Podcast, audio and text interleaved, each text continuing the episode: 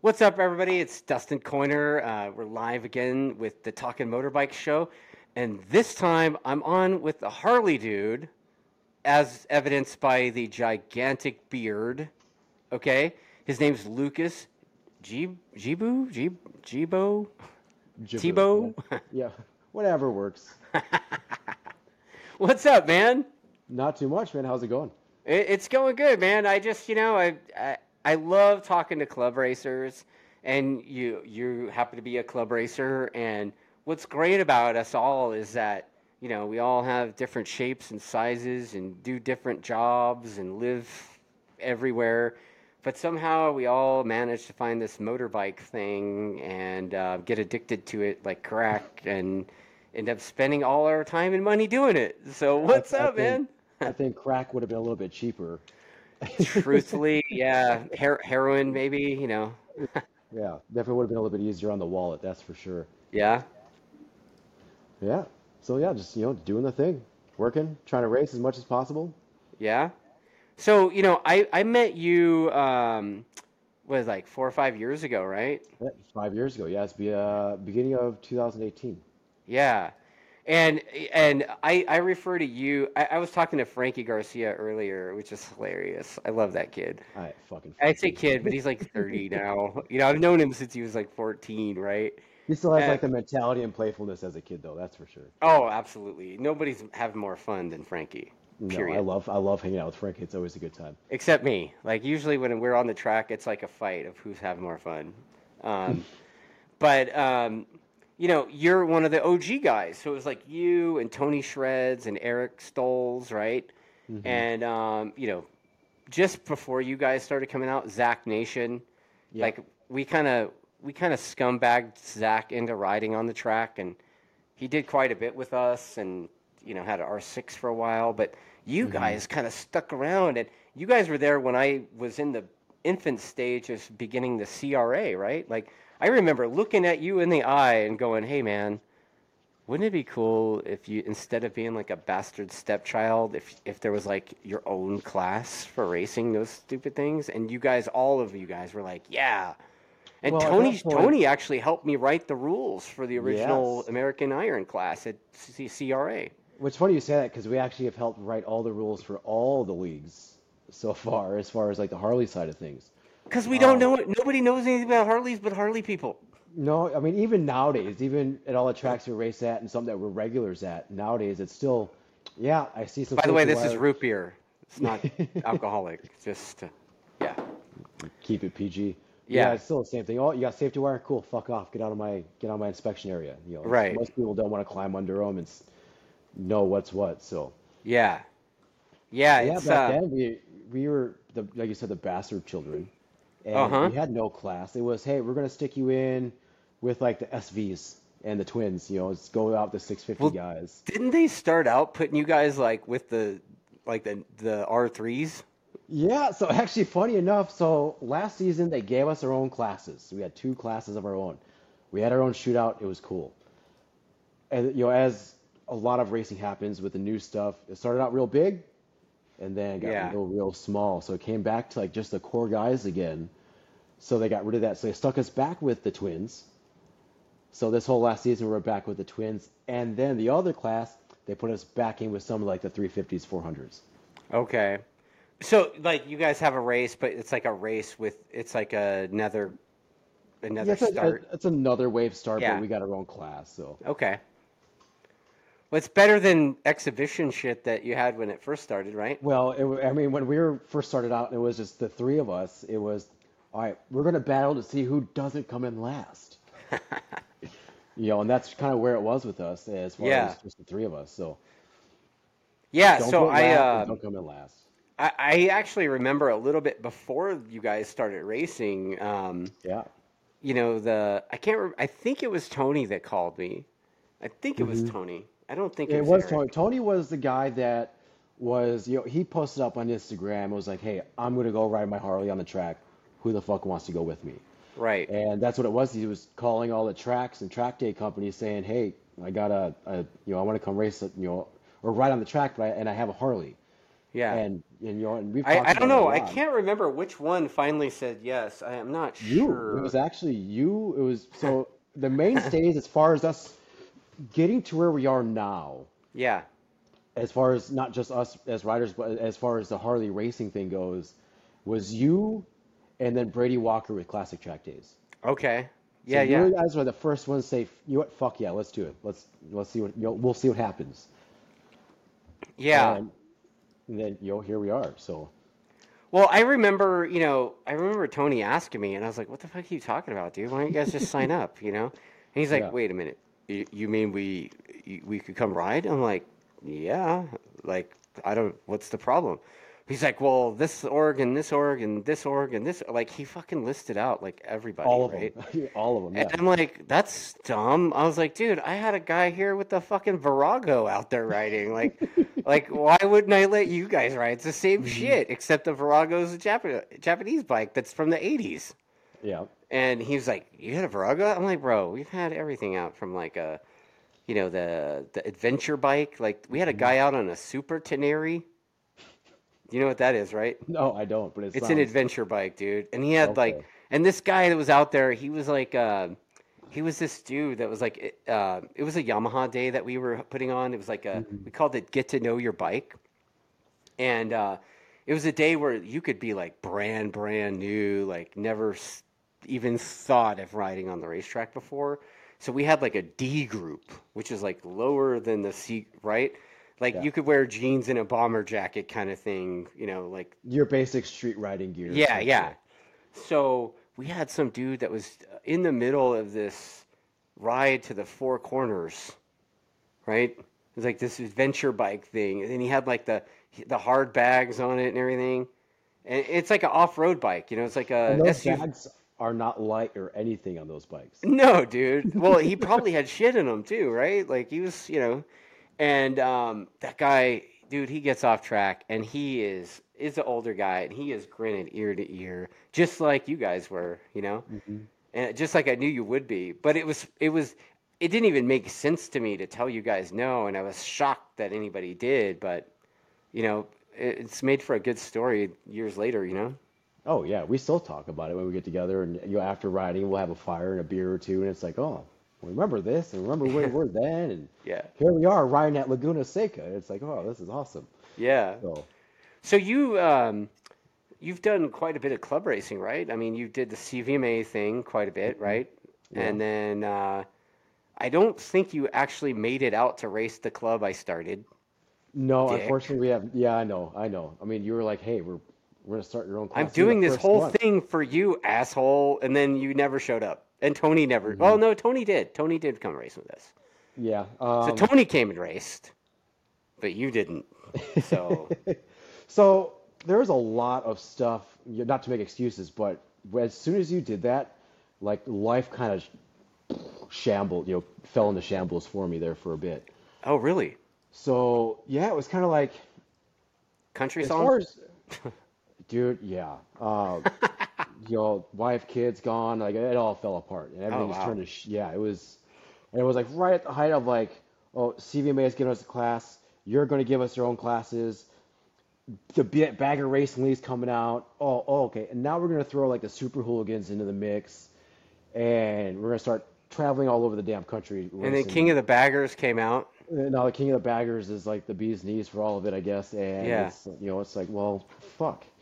So it's trying to get where we can, and like financially was okay. Where where can we do and what can we not do? And it was kind of there was a lot of races we didn't make. It's not Yeah. just you. You weren't just the only one that was like, I'm just giving you shit, you oh, know. Oh. I know, but I, I don't even Like- I don't even own the thing anymore. Like I sold my stake in it months ago. So oh no shit. yeah, dude, I'm no longer part of government.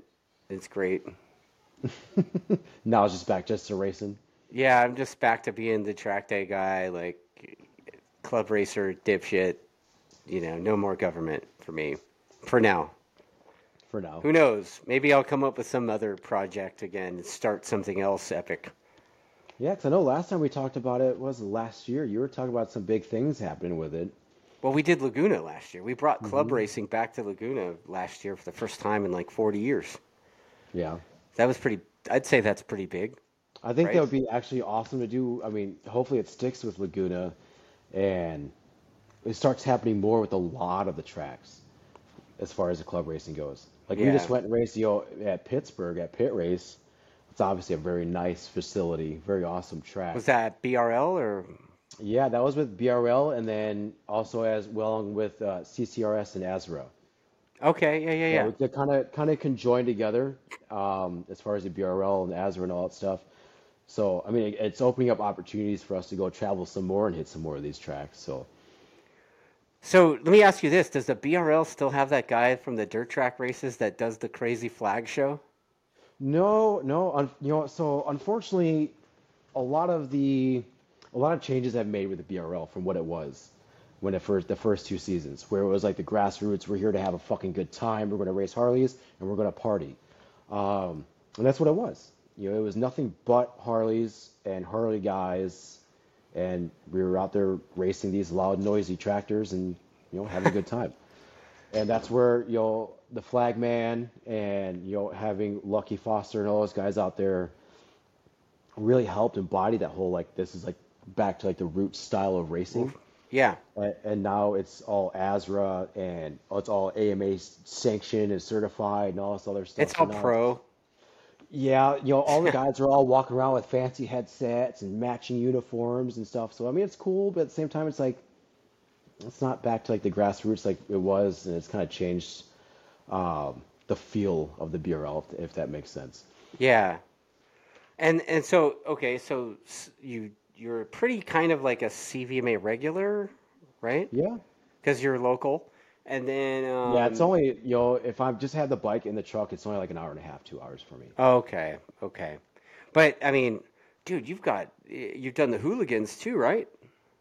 Yeah, yeah, yeah. We've done a couple So there. We've done I think, if I'm not mistaken, weren't you at Laguna last year at at the Yeah, Super so we raced Lag- Laguna last year with Super Hooligans, and then we did Daytona, and then we did the first Super Hooligans when it was still Super Hooligans before it was Moto America, Right. Super Hooligan Yeah, class. yeah. When it was like a sideshow, like in a parking lot at an industrial park or something, like three blocks Yeah, so away. well, so we did it with Moto America, and they just squeezed us in, Yeah. but you know we had to have DRT racing with uh, Alex Mock and Lucky come in and do the timing and scoring for us. It was Okay. still ran all strictly just by Roland Sands. So it wasn't a Moto America thing yet. Yeah. said, we're going to do this pilot and Yeah. see if it'll even fucking work. And then obviously it is where it is now, where it has just as many rounds as King of Oh, Baggers dude. does. You know what? I mean, it's it's pretty epic racing, you know? I mean, hmm it, it's um it, it initially like like you were kind of it was like a sideshow kind of initially hmm when it came to Moto America, but now it's like fuck man, like between the baggers and the hooligans, there's like way more participants there than there are on the other side, Oh, I mean, so they're getting ready. You know, Super Hooligans is getting ready to race at the Ridge and then Laguna again. Yeah. And I think the Ridge is like what three weeks, two weeks, or something like that. It's next weekend, I think, Oh, is it next right? weekend? So I know. I think the it's ent next weekend. the entry list for the Super Hooligan class right now, uh, from what they released for uh, the Ridge and for Laguna, they're in the like mid 30s That's awesome, man. for grid, which is yeah, it's fuck yeah, it is. Yeah. And so, like, in the Super Hooligans, is it like a minimum qualifying time to make the grid? So So they you could they have, are you could potentially have 50 people there, but only 30 make the grid, or how does it work? yeah. So it's it's weird how they do it. So they're doing the 110% rule, but they're not doing it at the pole setter. So they're they have so it's in integral to the Super Hooligans class. They have it split up between the liquid cooled bikes and the air cooled bikes. And the electric bike somehow gets I don't know where they're putting the. I think they might be putting the electric bike in with the the liquid cooled bikes. Okay. Um, but yeah, they do have them in there now because now there's more companies that are making them. Um, but yeah, so they're doing it. I don't know if they're doing it. I know last year they did it off of what the Pullman was for the air cooled bikes, which would it like last year was Rennie. Okay. Rennie, Rennie Skates one was set for the air cooled bikes. Okay. But I think this year, I think so. I would have to look at the rule books. Don't quote me on any of this, but that they're doing it off like the sixth place guy off the liquid cooled bikes is for everyone. So I don't know. It's they're they're trying to make it work because Yeah. obviously with the air cooled bikes, if they do 110% off the liquid cooled bikes, none of the air cooled bikes are racing, Right. except for a select few. Well, I'm wondering. I'm, I'm wondering if it's that, and, and it looks like it's welcoming. Like the class is pretty flexible, trying Oh to yeah. trying to get multiple upright bars bikes in hmm there. Yeah, so there's Um, actually no clip-ons. You're not allowed to have clip-ons. You gotta have high-rise bars. right. No fairings, number plates only. Right. Um, so they try to make it bare minimum so you can't do some crazy things to get small little. Well, also, it doesn't seem like there's, um, you know, there's a guy, there's a commenter that said he's, you know, uh, Mark Knutson said that he rode his Diavel at a track day. You know, like it, hmm it doesn't seem like, um, it, it doesn't seem like there's Diavels and like, you know, the big monster KTM Super Duke things, and you know, it's not like so I don't. I like I couldn't I couldn't find a class in the hooligans to grid up with my two up sled, right? Well, so I know it's for like the, the liquid cooled bikes that have engine size, you know, limitations. Yeah. Um, as far as like the air cooled bikes, they do too, but it's it's fucking big. You know, it's 131 cubic inches, which is like what's like 2600, 2700 cc's or something like that. It's a lot. Yeah. Um, Yeah, I mean, I remember it was like what 120 horse 124 horsepower or something. That was the limit or something like that. for what it was for stock or something like that. Yeah. Yeah. So I mean, we have some like the super hooligan bikes for. I mean, the Indian FTRs, they're pushing 140, 150 horsepower on some of them. The stock though, they're not. The stock, well, no, not stock. The Pan America's stock are doing, you know, close to 150. No shit. Yeah, they're factory 150 horsepower, or it's what they claim, which is you know more at the crank, not the wheel, obviously. But you know, doing a slip-on and an intake and you know a tune, not hard to get 150 horsepower out of those bikes now. Okay. And just by the way, uh, Daniela says that um, because you said don't quote you, she's gonna quote you and hold you responsible. So Of course she is. I love. her. She's awesome. she's hilarious. hmm Yeah, What a she's smart ass. Yeah, she's definitely that. Yeah, she Daniela fits that description for sure. It's hmm like she's looking for a fight almost. Oh yeah, know, she's as, as sarcastic as she can be to piss someone off and still not give a fuck. So Right, right.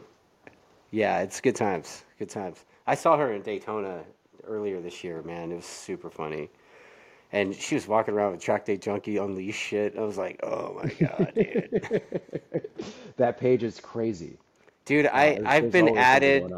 I, I, I think I've deleted myself from that page like 20 times. Like people added me to it so many times. I'm like, what? Is, nope. I'm not getting into that if dumpster she, fire. Danielle, if you're watching this, add him again. She's watching. Yeah, yeah, And add him no, again. no. She knows better.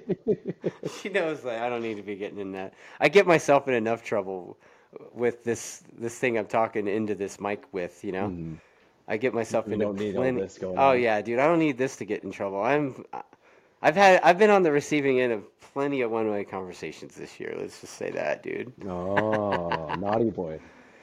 Always. I, you know, I mean, that is a part of um, you know, kind of part of what makes me successful in this sport kind of thing is also the same thing that gets me into trouble.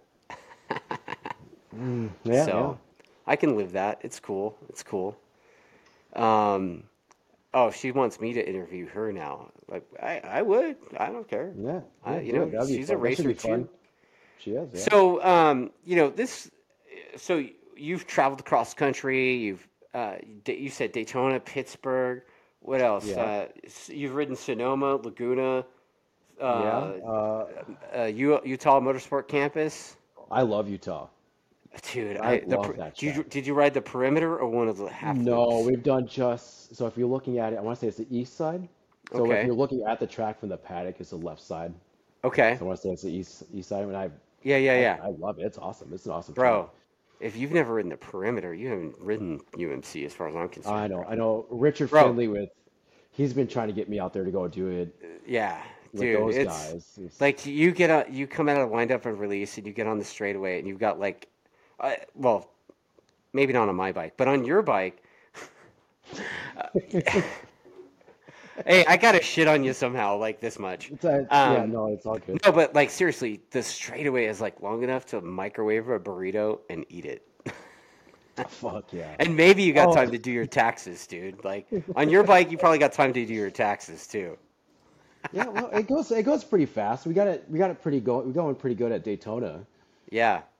You know, I, I mean, it got to the point where we just couldn't get over the the drag coefficient with no fairing and nothing on it. So. Yeah. Well, you you tuck down and grab the fork tube like the dirt trackers Oh, I got, do, I got. right? Every time I race with Moto America, I get yelled at because you're not allowed to do that with Moto America. Oh, you're not. You're oh not. shit. Yeah, Okay. you're supposed to have both hands on the bars, and every time it's, I reach up under the tank and just get as small as I possibly can, even with my fairing that I have on there. And every time it's black flag, get the fuck off the track. Hey, both hands. Okay, Really? and then we wait till a race, and then it's okay, back to doing normal. What's weird is like um, I I can remember the the Sportster class. A lot of the guys would do that. You know. Yeah, the XR series. Yeah. Mm-hmm. Yeah. Uh, the latest one, and then the one that was in the '90s, the Okay. 883 Sportster class. Mm. That was uh, a little history lesson if you didn't know about that. All like 30 horsepower of. I don't know. I, I mean, dude, that was like the Bostrom brothers were racing that shit. So if you know who they are, I do. Yeah. okay. Yeah. Ben. gonna, Ben actually. I I was gonna say just- you. If you didn't know who they were, you could Google them. Yeah, let me just. Uh, Yeah, yeah. Ben, I think just retired again this year because he was riding for the for fueling, but he's not this year. So Hmm. So I was going to ask you this. So you've been all these places. Like, what's your what's your favorite track so far? Have you wait? Let me ask you this: Have you been to High Plains Raceway in Colorado yet, I have not. bro? That's a good time. Um, so what's your favorite track that you've been on so far? It can't be the little half loop at Utah, is it? No, no. I mean, it's it's up there. I'm Um, guessing Pittsburgh, right, or Laguna? Pittsburgh. Pittsburgh is awesome. I ran. I was having some technical difficulties with Pittsburgh. So I, I will be honest. Most of the, the the tracks that I've raced at across the country so far, I've either had fucked myself with ride time on the track, or I've I've had some technical di- like. So we went race at Sonoma, Yeah. and I was like, you know what? Hey, you know what? I'm gonna go from carbureted and just convert my bike to, to fuel injected the week prior. And Yeah. you know, I'll, I'll just find a tuner, and I couldn't find a tuner Let's just here. make a massive change to the bike right before we go ride Yeah, it. yeah. That's that's Well, always good. So like a practice was like Friday, and I brought my bike Friday morning to the tuner, and they broke some shit on the bike, so we had to get parts. So I didn't get to ride until like practice and qualifying Saturday morning. Oh So wow. no track time, and then was race. And then Utah, uh, we raced there twice, so I've gotten track time there. So that's awesome because I got comfortable on the track. Yeah. Um, Laguna, for some reason, I can't just I can't get the flow with Laguna yet. Bro. Um, well, the first year I was sick, and my shocks were falling apart in the bike. So it was like why all just why shit. Let me ask you something. Why were the shocks falling apart? Like So I, you know, I've been racing for I'm just going to say this, dude. I've been racing since the 90s, okay? Mm, yeah. Never once. And and dude, I've ridden some clapped out shit, dude. I rode bikes that Andy Palmer built, okay? Like I I rode some shit. I've never had a shock fall apart. So like what So really, all, all it was was the the castle nut for the spring came loose, so my springs loosened up all the way. Oh wow. So that was it. Uh, so they weren't like falling apart; they just came undone. Yeah. And the second time I ran at Laguna was right like in the height of, I have multiple bulging discs in my back. So I was like right in the height of like not. I had to have people pick me up and off the bike just for me to be Oh able to shit. ride. Okay. So super uncomfortable with that, but I was like, hey, fuck it, I'm still gonna go race this thing. We got on the podium, which was cool, being all broken and stuff. So it was pretty dope. Um, yeah, I got you know this last year at Pittsburgh, I got crashed into. My first session out, I was pretty pissed about that. It sounds like you're listing off a rap sheet of shit that happens when you go racing. Like Yeah, dude, it's it racing, sucks. dude. Like I mean, Yeah. yeah, I mean, my thing and like, and it's not just you guys. I mean, you if you watched Moto America the last round, right? Even the top team that's won the mhm. championship the last three years, they had they they shit three engines like the first session of the weekend, oh yeah. Right? Well, I, there's been a couple going. Let's go across the country and go and do only like six or seven laps and have an engine blow up. Oh man, that That's that's happened. Daytona happened during the race at Daytona. I got six out of eight laps in, and then she finally let go. But then again, it's Daytona, which is notorious for just eating motors. So Even even on our side too, right? Like I mean, you know, I think my first time to Daytona or second time to Daytona, my friend, um, I, I was hanging out with my uh, with Jeff Bostrom, who's Ben and hmm Eric's cousin, and I think Jeff shit an engine like the very first session, and you know he was going there with no spares, you know, having to like buy an engine, you know, and have it overnighted to the track, you know, Thursday night or whatever. So that actually happened to me with Milwaukee. We, we built a brand new engine, and I was like, okay, we don't need to bring a spare because it's a brand new motor. We should be all right. So I put my spare motor back into my Dyna that I rode on the street every day, Yeah. and we got like four or five laps in and then smoked the motor. Oh wow. No backup motor, no nothing. So it's like, well, yeah, fuck it. Yeah, that's racing, right? Yeah, but I'm, Yeah. I'm still I'm still waiting for that one weekend where I don't have to touch a wrench at all, except for the new tires and brake pads. Yeah, dude. I, I, I, I- my goal when I go to the racetrack is to just ride the bike, and so I try to get somebody to work for me on on the weekends to to make it so I can kind of focus hmm on what I need to focus on on track. And sometimes that is, uh, sometimes I'm better at accomplishing that than other times. Yeah, I Um, mean, I had the big thing is is you know the more I get I've gotten better with it and the program's gotten better, where I'm touching the bike less, I'm able to progress exponentially more on the track. yeah, You know, because all the energy is not going into well, fix, fix, fix, fix, replace, fix, fix, fix, Well, as it usually that. I mean, you know, I, I read an R1, bro. I don't, I don't, I usually don't have to fix fix fix, but Yeah, we all I, I hear you. we're we're constantly fixing shit. So Well, your your bike is uh, um, well, anyway, going before I go into that, like, what um, of all the tracks favorite you've ridden track. so far, what's your favorite track that you've gotten to race on so far?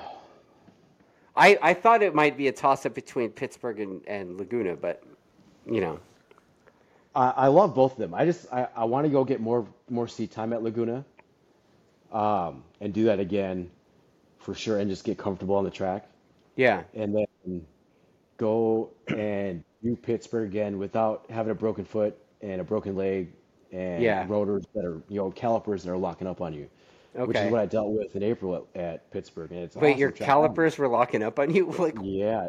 what? Well, we sent we we sent them back to the manufacturer to hey, we need to do some testing and see why they keep they were locking up. Okay. Because it's actually happened a couple times, and they're a new a new caliper by a, a- it's a well-known caliper company, but it's pretty new. And as far as bikes racing with them, there's only two Harleys that I'm aware of, period. As far as and even the sport bikes, Oh, really? and the other guy that has them, he's probably running like 20 to 30 seconds slower than I am. Okay. So Yeah. Um, I, I so mean, I is it like a sponsor? Is it a sponsor thing? Why you're running those? Or Uh, yes and no. It's a sponsor thing. I didn't have to. I've been. I mean, I've been running the Tokicos for years and been just fine with them. yeah, like the Um, what Gixxer calipers or something? Or, yeah, the stock Gixxer calipers. Okay. But I mean, we're at the point now where needing to have more braking. So I always wanted to try something new. Yeah. So now it's I mean, is it a sponsor thing or is it like what caliper company is that? And like, you know, could so we make a suggestion? Like, you know, because I'll, I'm just gonna lay it out for you, man. Like when you're club racing or racing in general, dude, I have this saying, and I've I've I've said it for years, right? And you might have even heard me say this. Like, cheap shit is still shit, yeah. right? Oh, a hundred So percent. if free shit is still shit. So, you know, I mean, sometimes sometimes it's better to just you know buy the good stuff. You know. Yeah. So obviously, I, I partner up with with Galfer. I've been with them for the past couple Hi. years. Um, and then they partner up with Nissin to make Okay. some some calipers. So they're Okay. Calipers, Okay. and they're they're monoblock. So I was like, hey, these are should be a, a pretty good Yeah, Nissin's a pretty reputable brand Yeah, I mean they got they got some yo some guys in MotoGP running them, and you know, Super, World Superbike running them. So I was like, you know what? They're new. I need some more braking, so I'll be a test mule. But not really a test mule because most test mules get parts for free. So I, I had to pay for the calipers. Right. You know, obviously a, a discount through know Galfer, Yeah. but yeah. So now it's we're you know I'm going back and forth with Galfer and then going back and forth with Nissin over in Japan to figure out why we're having these issues. Hmm. I mean, is it? Could it be the weight of the thing? Sorry about that. Yeah, no worries, man. You're a dad. It's, it happens. Um, so is that is that like uh, is it just like the the manufacturer's not accounting for the weight of the motorcycle that it's having Well, so stop? that's that's what we're doing. Well, so what I was told by one of the reps at Galfer when they were in the process of making these calipers was, hey, we're teaming up these guys to make the calipers specifically for Harleys, for the heavier bikes. Okay. So I was like, well, sweet, that would you know that would be awesome since you know we're running 500 plus pounds, you know, and we'll test him out. So after, well, that dude's no longer with Galfer, or he's kind of is, you know, off to the side or whatever. And then talking with the CEO with of Galfer, with Alessandro, he's like, yeah, we never designed these for for the heavier bikes. Okay. So now now I'm in the process of doing all this stuff with Nissin, which you know with through Galfer of where's the weight at, how much the bike weighs, where's the bias of the weight, where's the center of gravity, and you know, all these things that they need to say, okay, how much braking pressure are we using? And I'm running have- smaller. Are you are you running a data logger with a brake pressure sensor on there so you could No. report back to them how many bar of pressure that you're So what do you Yeah. like I mean it doesn't sound super scientific right now, right? No, it's not. It's you know, Like you're using Well, your butt dyno basically, right? We're, we're, I'm racing on a 32 year old bike that has been Frankenstein together in my own garage, you know, over the past five years. So as far and, it, and we're still still on a very very tight budget. Yeah. So. I still don't even have like a solo to like data logger to do track times on my bike yet, which I should have gotten you know fucking years ago. Um, but as far as like getting stuff like that, you know, atta- potentiometers and doing all that stuff to be able to see what's doing what, yeah. uh, yeah, I don't have that kind of. I mean, even a brake pressure sensor would give you, would, you know, on the data logger if you have one. You know, you'd need a data logger to go with the sensor, right? But if you had a brake pressure sensor, you could report back to the manufacturer and be like, yeah, you know, in this corner we're getting this much brake pressure. You know, uh, you know, I'm giving let's just say 15 bar. You know, I'm breaking 15 bar in the thing, and the caliper's bending. So Yeah, so I mean, well, it's between that and I'm also running a little bit smaller rotors than what, even what you guys are running. You know, I'm only running that's a 310 millimeter rotor, so it's a 12.6 inch rotor. yeah.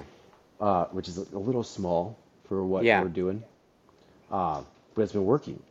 I mean, I've had the Tokicos on there, and I'm running, you know, like 57s at Chuck now and stuff like that. So it's we're they're working on making the brakes work. But it was once we got into these these calipers, we started having these issues. So it's kind of Well, Chuckwalla, you don't really have to brake hard anywhere. no. so- Actually, once I stopped using my brakes as much, I started going faster. Of just manning up and just throwing it into the fucking corner, I guess you can say. Yeah. Sending it. You're, you're, you're Yeah, sending it more. much. Nice. Well, nice. talking with with uh, actually, what really helped us out with that was actually talking with Cody Wyman Okay. because he's racing he's he's racing all the time, and you know between what he's doing with uh, he has a test rider with Harley, and then with his brothers, uh, he's always always talking with us, and he's trying to get data and trying to help us go faster. He's like, hey, stop smashing on the fucking brakes, dude. Go lighter Yeah. and longer, and carry Yeah. your speed. And once we did that, it was like, okay, we're dropping, you know, half seconds at a time now. Yeah. I mean, look, I had that almost that same moment at Chuckwalla with Fuzzy, right? So Mhm. Fuzzy was help Fuzzy. Fuzzy was helping me out with suspension, you know, and we have that whole ice cream melting ice cream sandwich story. Mm-hmm. Um, that's how I described what my suspension was doing, and he looked at me like I was talking. like, I, I was like mentally challenged. he's like, and uh, anyway, so you know, he's like, hey, like the first weekend we worked together, he's like, hey, did you used to ride a 600? I'm like, yeah. He's like, okay, everything makes sense now. And um, so I was, I, I guess he saw the way I was riding, and it looked like I was, you know, in, you know, revving out the lower gears for a long time, hmm jamming on the brakes super hard, and then trying to chase it in the middle with throttle. And um, he's like, hey, man, just let go of the fucking brake lever and let the thing roll. And I'm like, what? So I went out there and, you know, obviously I, I did the lighter, longer thing, but I was able to, I was like using the brake lever like a safety blanket because, you know, riding a thousand's hmm scary. Um, and I I actually immediately went from 51s to 48s, just like boom, Oh no done. shit. Yeah. So I've I've had fuzzies for telling me like, hey, stop being a pussy. Yeah, I've had that conversation. It's the same Yeah. same thing. Stop using your brakes. Stop, you know, Yeah. don't be a pussy and fucking send it into the turn. It's gonna go. So By the way, uh, uh, Knutson saying, "Can can we can we get this man at least an AIM data unit? Like, come on, AIM, hook a brother up with some data." So that yeah, like you know what I mean? Maybe I I agree with him. yeah I mean isn't there um, maybe maybe we'll ask we'll ask around see if we could score you some kind of data logger or something, give you a brake pressure sensor or something. It would be Um, awesome. Yeah, you know what? After the show, I'll I'll I'll send a message to somebody. Like I'm not sponsored by them or anything, but I know somebody at Mhm. AIM. Maybe we could hook a brother up. Because man, that you know, like uh, when you're trying to do R and D for something, it would be helpful to have scientific data that you could present them so they could see, you know, what kind of pressure that you're putting on that So stuff. like like four years ago, I know you know, bringing it back to the OGs with Eric and Tony. Eric was working with AIM because they're right up here in Elsinore, Yeah, and obviously they didn't have anything that we can plug into the bike to say, okay, let's get data off of what your throttle position is and what this is doing and what that's doing, like you guys can with your guys' stuff.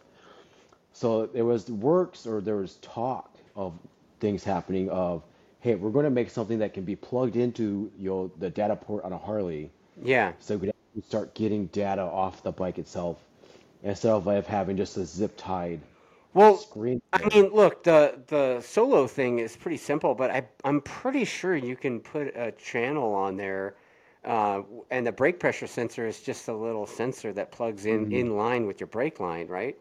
Like that. Oh yeah, it's definitely you know. something that that would be awesome to do. Any any kind of data acquisition would be awesome.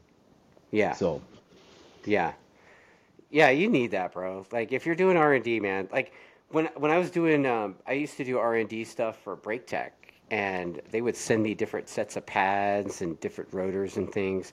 And dude, I'd have to get the set of calipers out, measure before, how, and hmm then you know keep track of how many laps we did, and measure after, and send the pads back. You know, like that kind of actually, I want I want to talk to you about some brake tech stuff after after we're done with this guy. Okay, Brake Tech stuff. Yeah, what's that? Your work. Yeah, I mean, we could talk it now. I don't care. Like, we'll wait right. till after. We'll wait Oh, till you don't want to do it on the show? Pussy.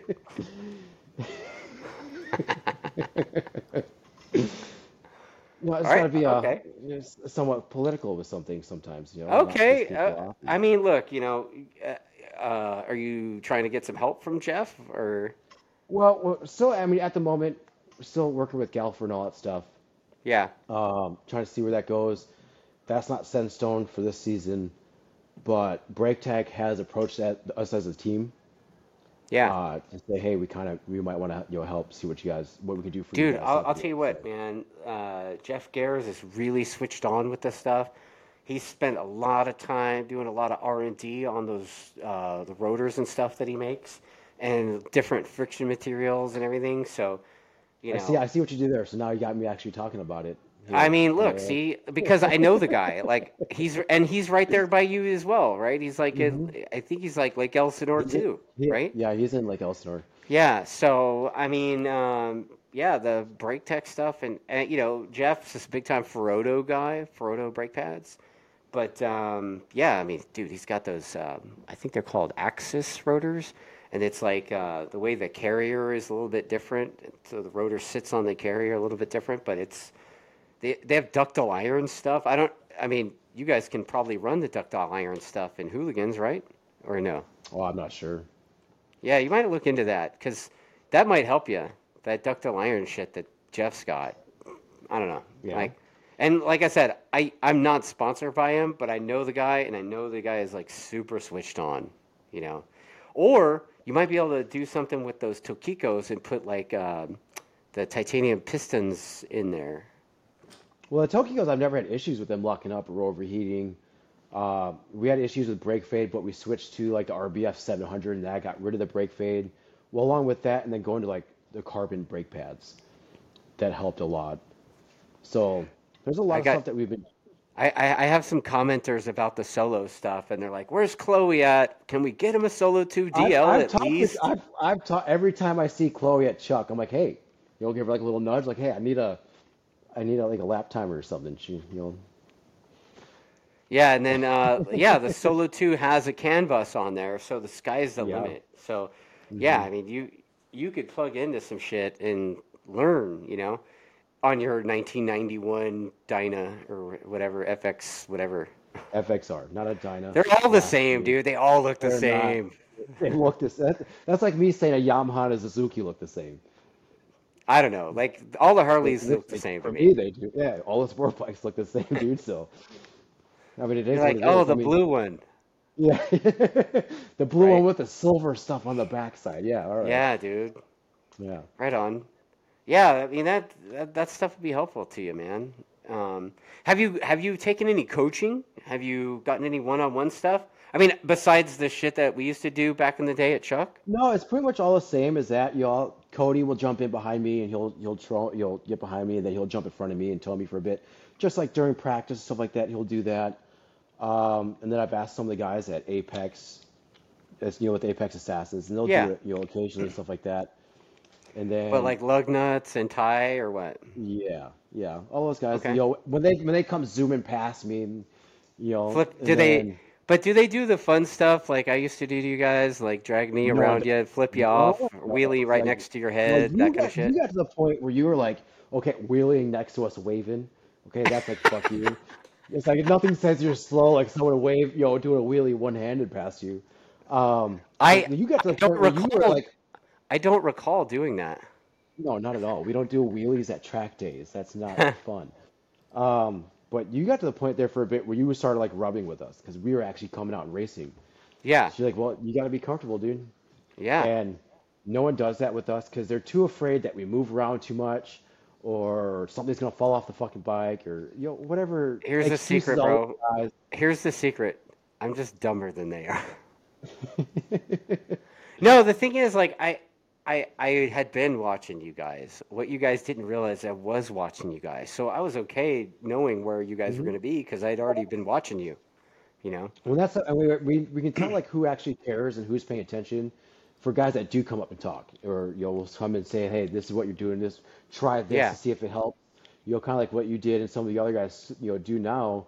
Yeah, It's because they're actually paying attention, not just, oh, right, look at these fucking guys on the track and then they go out about their business. They want to see us succeed. They want to see us progress as riders and get better and faster. So, and that we, Yeah, we love all those guys and, and what you did and all that stuff that helped us progress to actually become like racers and not just like a laughing stock of, hey, these guys are out here just trying to go slow on the track.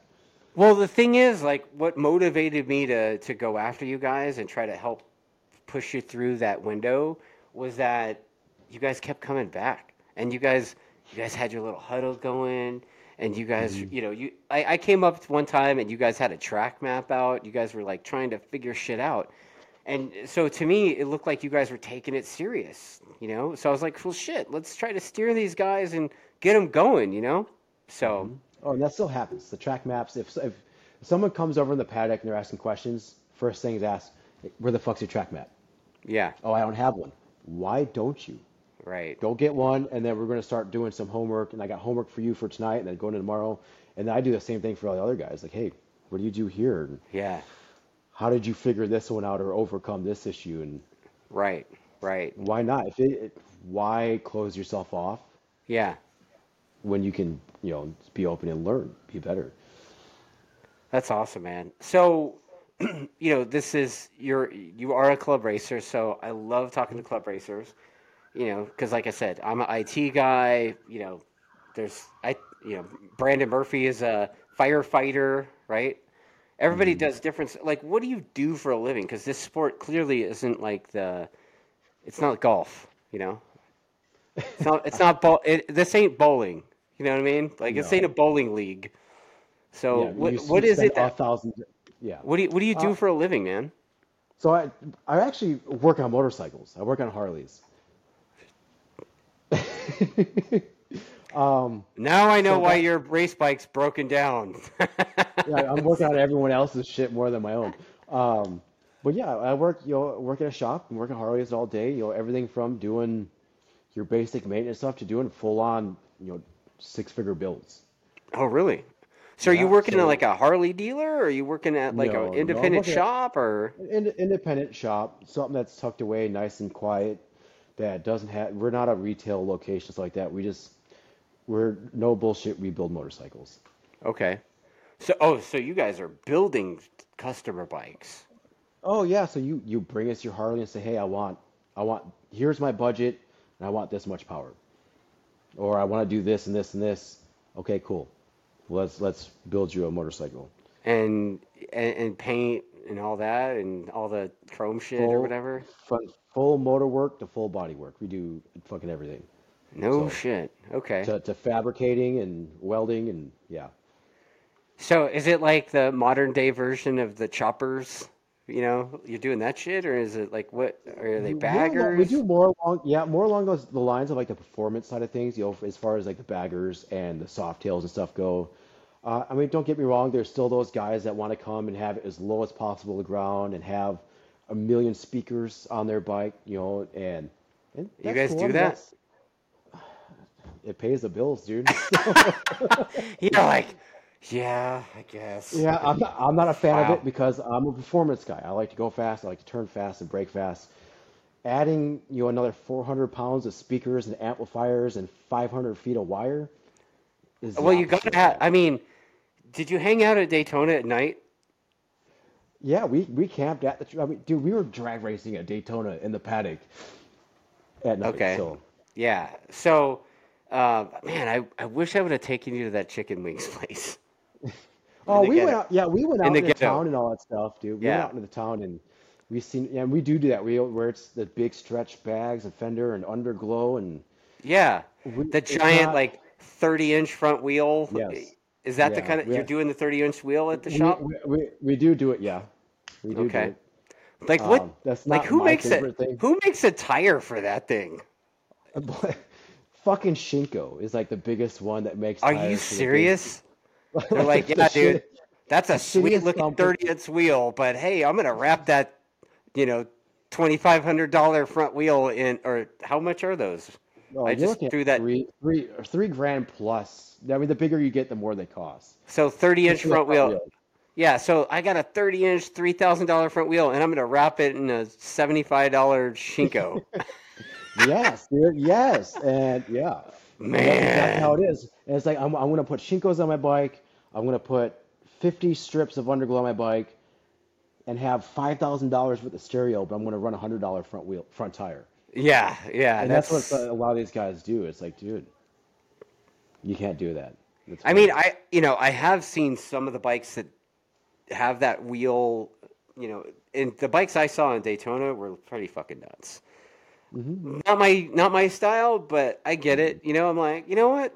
It's all right. Like it's cool, but like it's not it's not my thing. You know. No, it's not my thing. I mean, we build some that make. I, I like power, and we do build some that make a lot of power. You know, whether it's a turboed or a pro charger or it's a straight naturally aspirated A bagger that pro charger. Oh yeah. That's shit that I hear about, like in you know street outlaw stuff. You know, like in cars. What like? Tell me how a pro charger. What the hell is uh, what is that? So it's It's a like a supercharger. supercharger. Okay. It's a super. It's a belt-driven supercharger, but it's not like a root style supercharger that you would have like Okay. sitting on top of your motor, it's twin screws. These, like you look at it, and it has like a compressor housing, kind of like a turbo does. Okay. But instead of having a hot side for the exhaust to spin the turbine, you're using a belt drive. You know, whether it's off your your crank off your car, or for like for the Harleys, do we have to do a whole new primary case that does this whole crazy transformation of the you know that whole side of the bike to make that a belt drive. So you're you're building burnout machines basically, right? Yeah, burnout machines. We we we've been building a couple of the race bikes that race with us.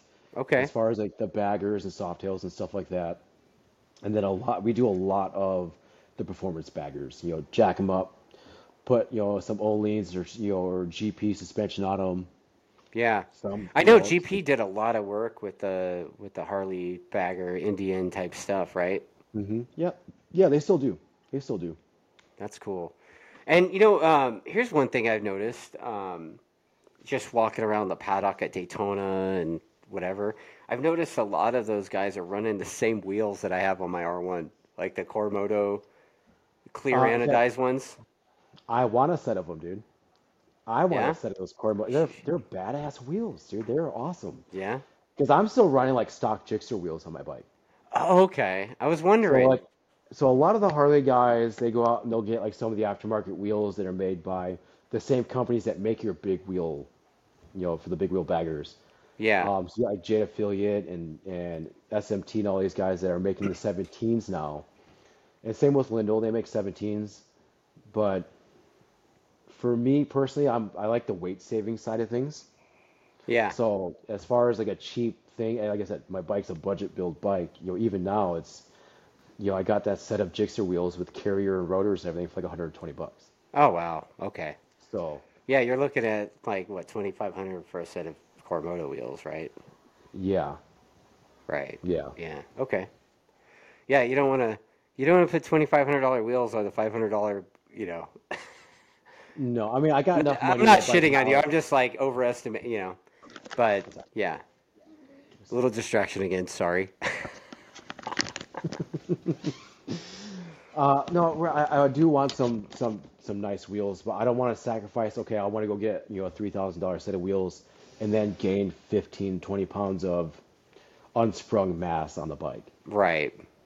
you know? Right. So I that's not that's why I keep running the stock trickster wheels. Is they're still magnesium and they're still super light wheels. Um. I, I'm getting some comments. This is really fun. Um, this is this is Knutson. He's like a regular uh, viewer of the show, but he's like, I love those effing Shinkos. And then he says, Oh, said no one ever. Well, you get those guys that are like, oh yeah, but they're cheap. I can get them on a budget.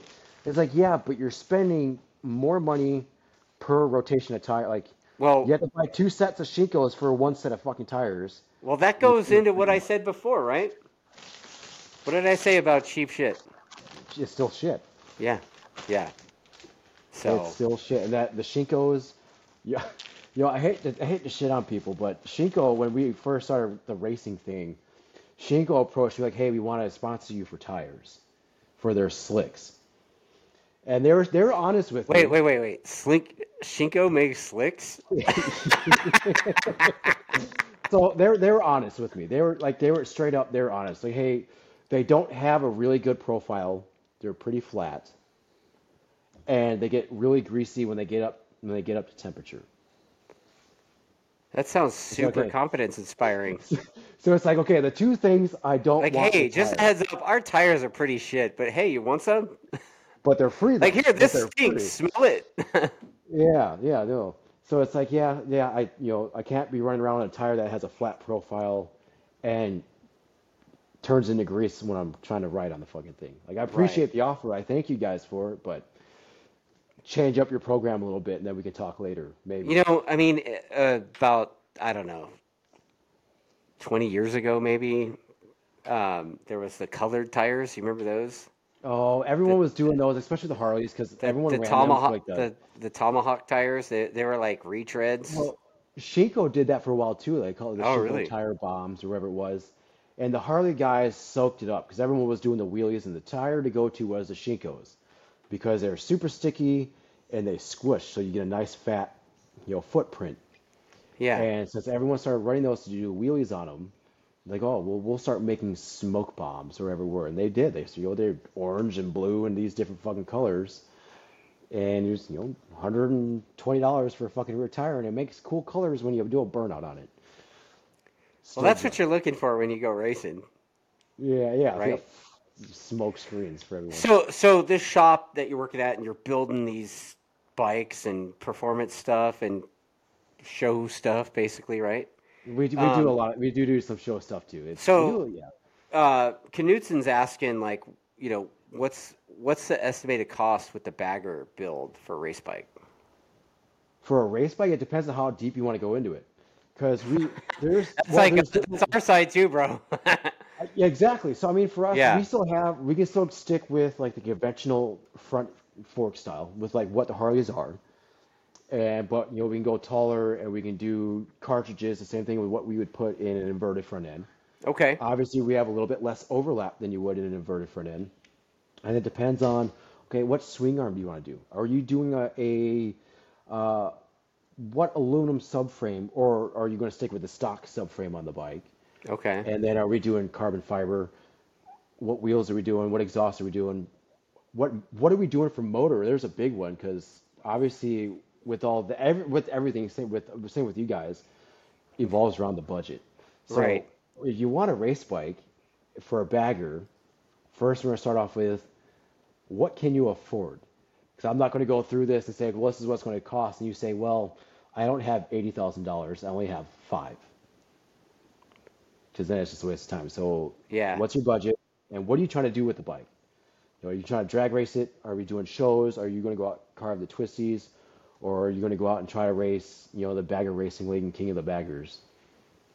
Okay. So, So does it does it work like this? The dude just shows up rando and you do the walkthrough with them, or do they come well, in with a plan already, or how's it so go? like like I said, we're, we're we're a pretty private shop, you know, independent shop. We're not a retail location, so you can't just like Google our address and just show up to the shop. Everything's by appointment only. So everything's by you know a phone call.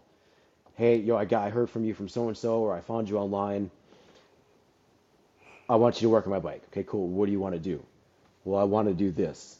Okay, you want said stuff done. Okay, well, why do you want to do it, and what's your purpose of doing it? Yeah. we'll talk a lot of guys out of doing it because they'll, well, my buddy said I had to do this and this and this and this, and you know it turns out to be fifteen, twenty thousand dollars, And their and we'll buddy's an idiot. Yeah, and we'll talk to them and say, hey, dude, you only need to go spend like three or four thousand dollars instead of fifteen thousand dollars, and get the same thing out of it, you know, for what they did. So, what's your budget, and what are you trying to do with the motorcycle, So especially with the race race side of things? so you guys are building some race stuff. Are you guys um, using any of that like Screaming Eagle stuff that uh, that Wyman's developing? So. Like that stuff's available for sale supposedly, right? It, is. So you have to be a race team. You have to be a licensed racer Yeah. to to do so. And Harley still has the ability to say no. Oh, really? They don't have they don't have to sell you anything. Um, Okay. it's available. They, it has to be available by what Moto America rules are, but they can still tell you no. Um, Wow. but to do all that, to go with the Screaming Eagle stuff is, ex- I mean, if you want to build an eighty thousand dollar bagger on top of you buying the forty thousand dollar bagger, Have at it, Screaming bro. Eagles, the Screaming Eagle stuff for the bolt-on stuff will get you there real quick Really? because their their shit's very expensive. Yeah, it's cool and it's awesome. And obviously, it works because they're out there doing some amazing Ruining things with people. these. Yeah, they're they're doing some some awesome things with these fucking race bikes, but they're expensive. It Yeah. is fucking expensive. Is it? I mean, it's got to be expensive because I mean, it, a lot of that stuff is CNC machined parts, and there's not very many of them, right? So it's not like Yeah. it's not like on our side of the things where there's like eight million dudes with R ones, right? It's like hmm there's like ten of you, you know. So like, Yeah. Well, as far as like the aftermarket side goes, yeah, there's a couple companies that make some pretty awesome swing arms. You know, you got LA Art, uh, which is what I run on the race bike, and you get guys that buy those swing arms and stuff like that just for their street bikes, for oh know, really? baggers. Yeah, because you they want to jack it up, get taller, or make it look better, or just lose 30 pounds in a swing arm. Yeah. You know, because a stock swing arm weighs like 45 pounds on these on a on a bagger. Oh wow, that's crazy. So, I mean, there's a, a lot of the aftermarket companies, but with what Harley is doing, I mean, they got so much R&D in these things to, you know, allow a certain amount of flex for certain tracks, kind of like what like the high-end sport bike teams are doing with, we're going to swap the swing arm out for this track because it's got less or more flex in it. Right. They Yeah, I mean, you know, like that. I mean, uh, the team I'm working with, you know, I have for years, Attack. hmm Um, Yeah. they like make their own, hmm and it's it's a trip. And there's been multiple generations of the swing arm that he's made, but you know, most of the private, most of the guys that aren't making their own, which is everyone, are, are pretty much Yeah. are pretty much running the Suter stuff on our side, the sport bike Okay. side. You know, Yeah, so it's a um, toss up between a, a couple of the companies. I mean, the Harley one's so so expensive. I mean, so okay. to lay it out, so Harley makes It sure does look cool. Like, I mean, Wyman's looks swing arm awesome. looks legit, dude. I, I, if I could afford one, I would hang one up on my wall just because it looks so damn good. Yeah. So Harley's got two different variations of that swing arm. They have the one-piece billet swing arm, which is like a thirty thousand dollar swing arm, Right. and then they have their three-piece swing arm, which bolts together and then gets welded together, and that one's fucking eighty-five hundred dollars. No shit. Yes, and that's their cheap one. Now you The take cheap that one's eighty-five hundred dollars. eighty-five hundred dollars, and you know if you and you know if you go for like get the Alloy Art one, which is what I run, what my teammate runs, a bunch of the other guys run, or some of these other companies, you know you're looking at like twenty-five to three grand for an aluminum swing arm. Right. You know, so Budget.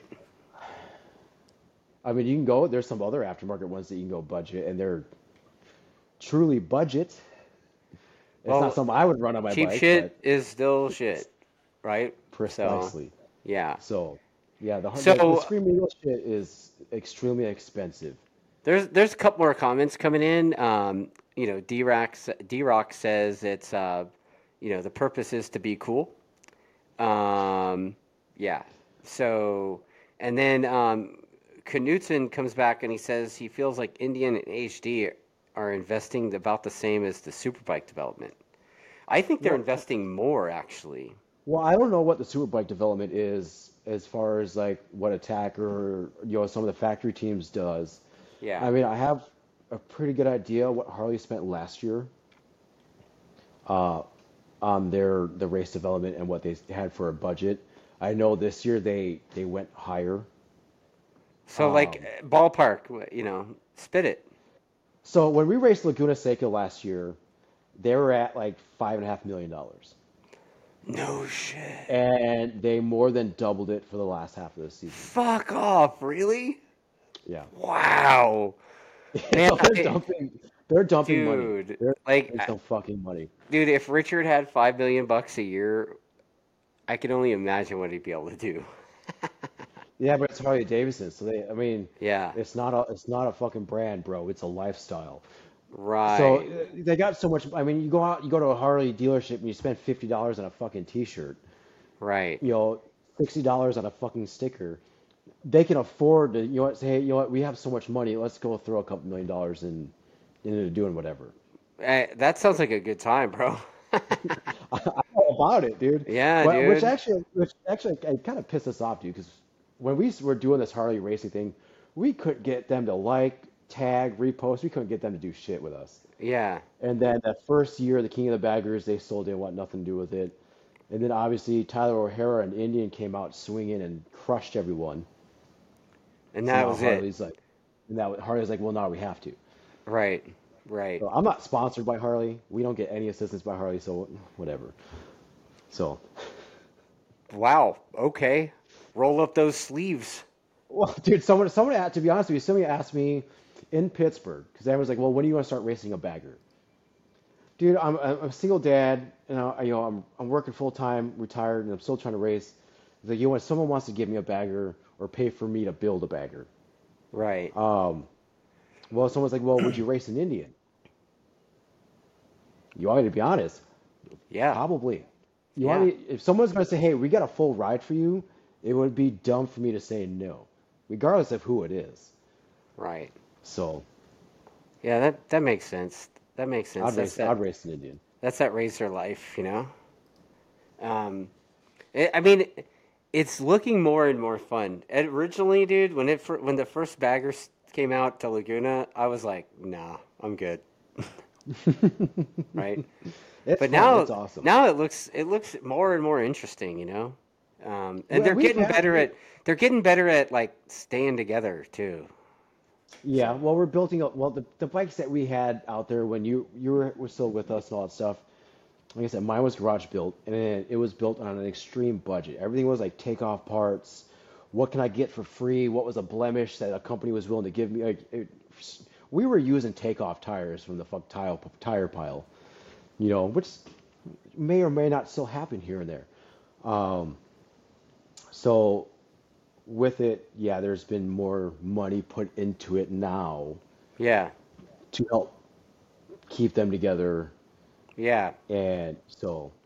So with your own with your own racing program, like what's your you know what's your best moment? Like you're racing and you I, I- it a battle. Was it like a was it a massive scrap? You beat your buddy. Like what you know what was it? So, you know, I, I, I will say this. So most of the highlights that I've had as far as racing goes have actually been right alongside Tony, with Really? battling Tony. Uh, oh yeah, You're because he's not a, you're he's not are you afraid to, beating him? y- yes. You're beating Tony. Okay, Uh, well, cool. this he Just to be hasn't been on clear, this season. Tony, uh, love you, Tony. I know you're watching this, uh, but he's beaten me a lot too. I mean, it's been a- there's been, dude, we've been a lot of back and forth, and I will say like the best battle we had that was like awesome because my kids were there and, and everyone was there, and it was like it was actually the last time we last summer at uh, Utah. okay. And Tony went, we went went at it pretty pretty hard um, up until like the last lap, and then I got around him and just I just tried to check out as fast as I could, and ended up winning that one. Wow. And then to be honest, it, fucking half the times that we raced that Chuckwalla against each other, Yeah. just going out there and banging bars and just getting at it. Um, so yeah, that was awesome. And then yeah, so Utah. Now I want to say this this April at Pittsburgh was pretty awesome Yeah. because we went you know two for two for the number one play, number one spot with all the issues we were having, and then first time racing in the rain. So that was pretty What'd you think of racing in the rain? Dude, to be honest with you, with the weight and rain tires and stuff like that, it wasn't very much different than racing in the dry. Just got to be a little more gentler with your inputs. Yeah. Yeah. So Take once, take you know it, it just uh, do all your movements more deliberately and earlier, right? so we actually had no practice. It was straight like, hey, we are awesome. Practice. The qualifying was sunny, and then the rain came in. Okay, scramble to Figure find out. some fun, fi- scramble to find rain tires, and Okay. literally went. I was okay. We're going to race, and the warm up lap was like, Let, let's see how these things feel. And literally, as soon as the green flag dropped, we got halfway through the first lap, and it's like, hey, these things fucking stick, and they stick really fucking good. So are you running uh, Pirellis or Dunlops or what are you what are you doing? Pirellis. I've been running Oh, Pirellis for a while. good good man. Oh, I fucking love them. And and Dude, Chris just Corey over at heads up, I am on I am supported by Pirelli both on the track day side, but also on the bicycle side. Oh, there you go. Yeah, all of Yeah, my no, two-wheeled adventures are covered by Pirelli. no, Chris, Shameless Corey, plug. yeah, yeah, right. yeah, and them at CT Racing, and then Gigi over at you know 61. They've always been really good with us. Been really good with me, and they've helped us out a lot. So I love those guys. So Right on. Right on. Okay, so Daniela, um, she's got a comment here for you. Uh, what's been your least favorite situation you've encountered since you started hooligans racing? least favorite since hooligan racing. Your least favorite situation hooligans racing? It, I- it Uh, kind of made me think that you all had like some kind of inside story or something. well, I don't think so. I've only done a couple. I haven't done like a full season of the hooligan stuff. It's been like you know, like I said, where we can afford it. Um, I mean, besides the Daytona and the motor blowing up, Yeah. and then then and then then well, so I brought a spare for that one. Okay. So you know, for Saturday the motor blew up. Saturday night we spent all night swapping the motor out, doing some adjustments with tuning everything, and then Sunday they canceled our race so they can allow fucking dudes on their dressers with their speakers and shit go ride the track. Oh yeah, yeah, yeah, yeah. The fan laps.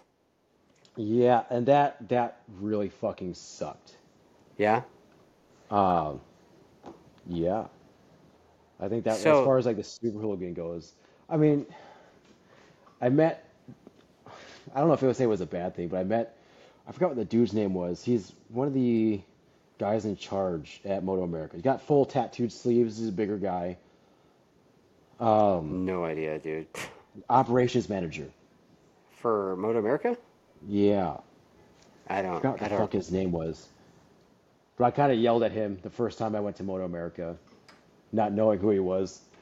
Um, that was pretty cool. He was cool about it though. He understood. So All right. And then uh, Davy Stone's saying that they let you run different tires than Dunlop at the Moto America rounds. not no more. Not no more. Um, the first one they did, and that was because it was like the test pilot. There was no really fuck. There was shit all for rules as far as what the They're like, yeah, dude, yeah, whatever. Yeah, so it was like, hey, okay, here's your engine size limits. Here's you know, you have to run it, have to run a number plate, and you have to have high bars. Other than that, it was pretty open. Yeah, I kind of remember the cowboy. It was like kind of the cowboy way back then, right? It was, it was. Now Yeah. it is a spec class. Now you have to have Dunlops and the ones that you know that they say are within the class rules. You have to run, you know, you know, spec T4 fuel for what Moto America runs for everything else. Oh, so you have to run that. Uh, I know in the superbikes they run that MGP stuff, VP fuel MGP. You're running something different, Yeah, T4. T4. Yeah, Okay, and that's what they they put out for what it was was T4. okay. So that's pretty much what we just went for everything. So that's what we run for all all the race series now. Let me ask you this: Have you guys run into any troubles with that fuel? No, actually, so we've ran. As you know, with it being air cooled, obviously we have a lot of problems with heat, Okay. and we've had a couple bikes that were, you know, forward of you know, you know, 13 and a half to one compression ratios, and have had zero and thrown a bunch of timing at them and stuff like that, and had zero issues with it. So a lot of people they kind of snark at the T4 because it's only 97 octane, uh, but that's all they look at when people look at fuel is well, what's the octane rating? There's a lot of other things that you look at fuel when you're going into tuning and, and all this other stuff that Right. a lot of people don't realize. So we've actually have had pretty good success with the T4 over like the 101 and and some of the other stuff that have been out there. Cool. Cool.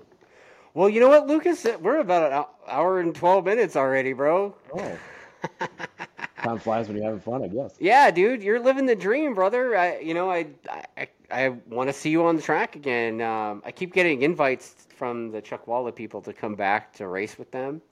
Um, I would so, love to see you out there, I know there's a lot of stuff that is in there. dude, I could come back. Apparently, I was told uh, I'm not going to host any track days there or anything, but at hmm least in the immediate future. But like, I've been kind of invited back by Cowboy. Cowboy's like, "Hey, dog, good. when are you gonna? Wh- how long am I gonna have to keep this number 37?" I'm like, "What the fuck are you talking about?" Apparently, they've been saving my number since I left. Oh, no shit.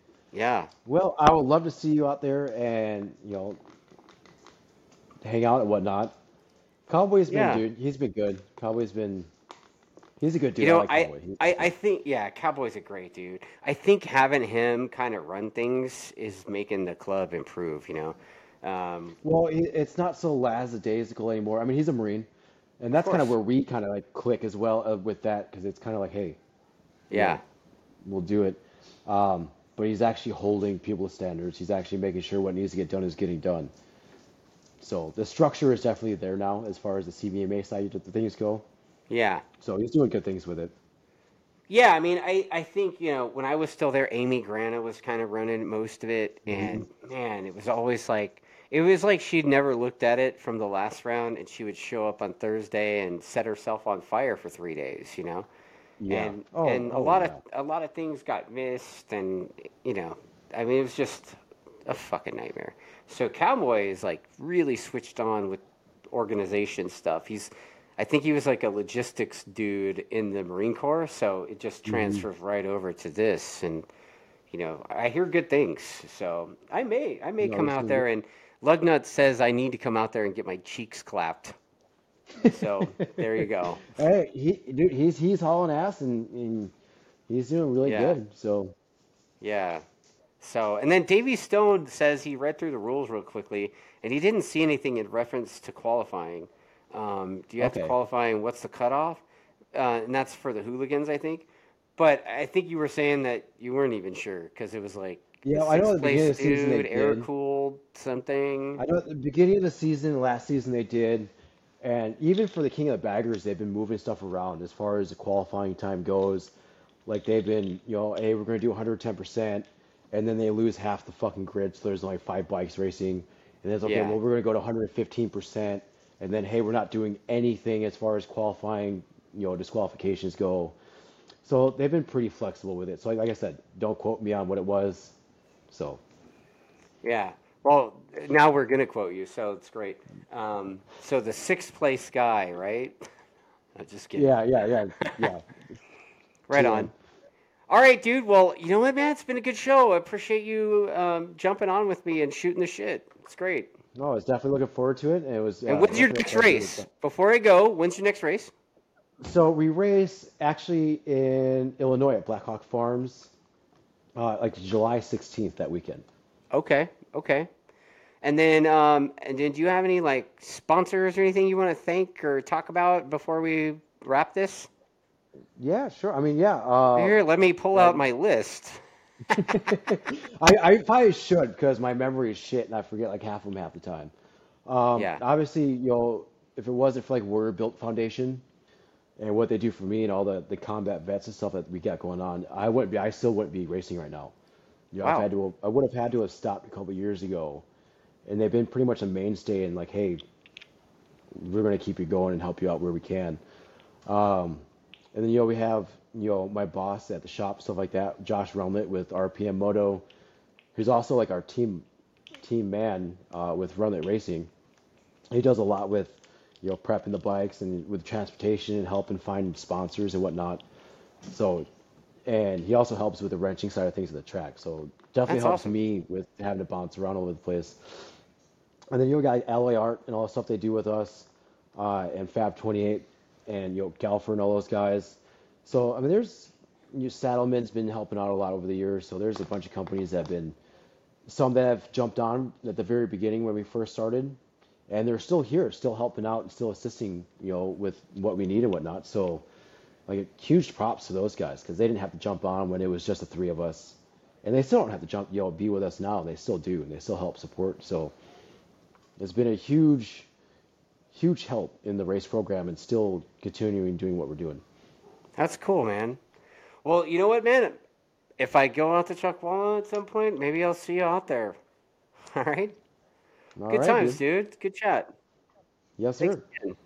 All right, bud. All right, take it Next easy. time. All right.